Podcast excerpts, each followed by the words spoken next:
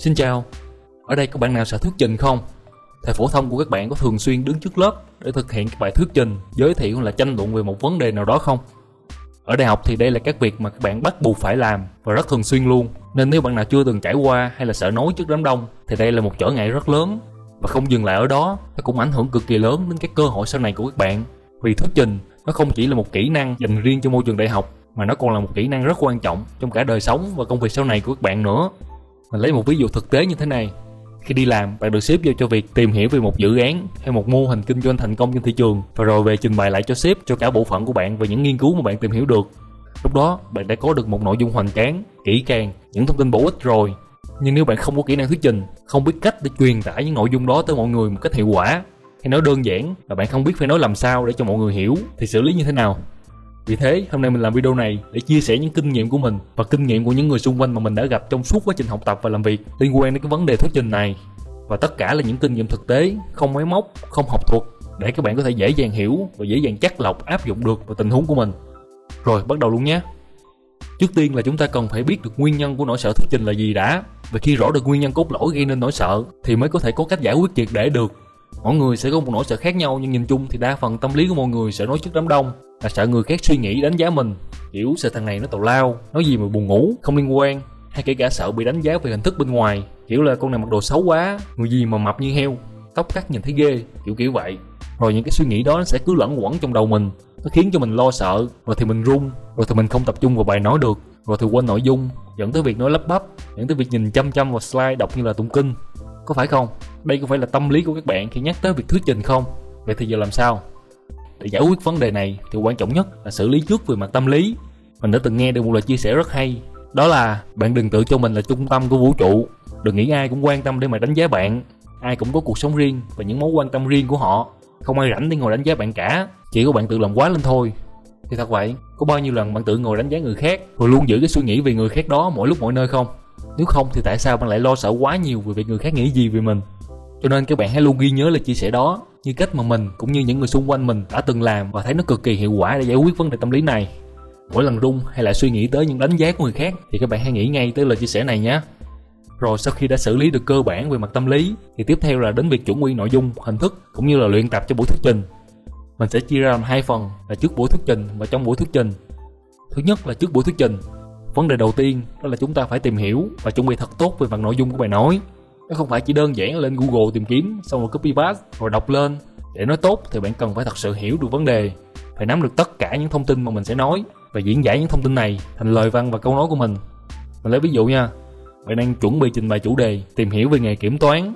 Thì nghề kiểm toán theo định nghĩa trên google là kiểm toán là việc kiểm tra, xem xét, thẩm tra, đánh giá, kết luận và xác nhận tính đầy đủ, trung thực, hợp lý của số liệu, tài liệu kế toán, báo cáo tài chính theo các chuẩn mực đã được xác định lúc này chúng ta không thể nói cái câu nó quá dài như vậy, mà cần phải chuyển đổi định nghĩa này để theo cách hiểu đúng của mình và ngắn gọn hơn, dễ hiểu hơn. Ví dụ, kiểm toán có nghĩa là kiểm tra xem các thông tin được trình bày trên báo cáo có trung thực và hợp lý hay không, dựa trên những bằng chứng kiểm toán thu thập được. Đó, mình ví dụ đơn giản như vậy thôi. Chủ yếu là các bạn phải hiểu rõ được vấn đề, đó mới là điều quan trọng. Và tiếp theo đó là chuẩn bị về mặt hình thức, ý là cái cách thức hay là phương tiện để trình bày để truyền đạt ý tưởng của mình. Công cụ phổ biến nhất trong việc thuyết trình đó là powerpoint.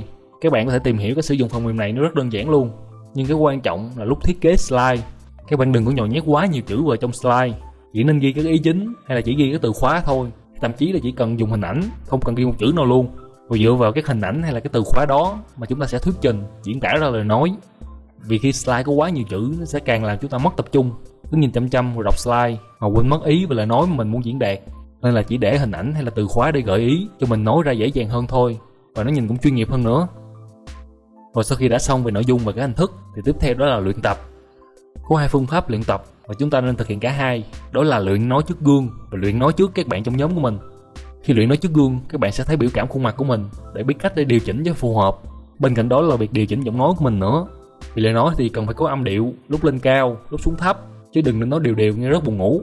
Phải biết ý nào cần phải nhấn mạnh, nói chậm rãi để mọi người tiếp thu. Và ý nào thì nên nói lướt nhanh qua và khi luyện tập trước các bạn trong nhóm thì cũng nhờ các bạn ấy góp ý cho mình để chỉnh sửa để nó tốt hơn nhé rồi tiếp theo là các vấn đề cần lưu ý trong buổi thuyết trình để nói bớt run hơn thật ra thì khi các bạn đã nắm được nội dung, đã chuẩn bị được hình thức ok hết và cũng đã luyện tập được nhuần nhuyễn rồi thì nó cũng đã góp phần làm cho chúng ta tự tin hơn rất nhiều và để ổn áp hơn nữa thì nguyên tắc đầu tiên là không được nhìn chăm chăm vào slide Có thể các bạn nghĩ là khi nhìn vào slide sẽ đỡ rung hơn do không phải nhìn khán giả.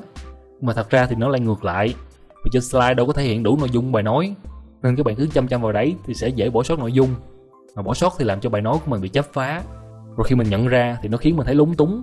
Rồi từ đó còn rung hơn nữa. Rồi nguyên tắc thứ hai là không nhìn vào mắt khán giả. Lưu ý là đôi mắt của người xem nhé. Và cũng không được nhìn lên trần nhà hay là nhìn xuống sàn. Vậy thì nhìn ở đâu? Điểm lý tưởng nhất là trên đỉnh đầu của khán giả các bạn cứ nhìn vào đấy, nhìn từ trái sang phải hết người này tới người kia, mỗi chỗ dừng lại tầm 10 giây gì đó thôi nó sẽ giúp cho chúng ta tập trung vào bài nói hơn đỡ bị phân tâm bởi cảm xúc của người xem.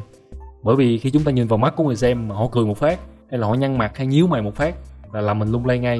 Lúc đó đầu óc là nghĩ tùm lum nữa. Rồi nhớ nhé cái vấn đề trọng tâm của video này của việc giải quyết nỗi ám ảnh bằng thuyết trình là thứ nhất giải quyết vấn đề tâm lý bằng cách luôn ghi nhớ lời chia sẻ này. Thứ hai là chuẩn bị nội dung hình thức bài nói và luyện tập nhuần nhuyễn. Thứ ba là ghi nhớ hai nguyên tắc, không nhìn chăm chăm vào slide, không nhìn vào mắt khán giả. Rồi, đó là những chia sẻ cũng như những kinh nghiệm và quan sát của mình. Hy vọng là giúp ích được cho các bạn. Nếu các bạn ủng hộ mình làm về các nội dung này, hay là muốn chia sẻ về vấn đề gì, thì để lại comment nhé. Nếu thấy video này có ích, thì các bạn hãy giúp mình bằng cách bấm vào nút like và chia sẻ video này đến với những người cần nó, và bấm vào nút đăng ký kênh và cái chuông để nhận được những video thú vị và bổ ích tiếp theo nhé. Cảm ơn các bạn. Hẹn gặp lại các bạn trong video tiếp theo.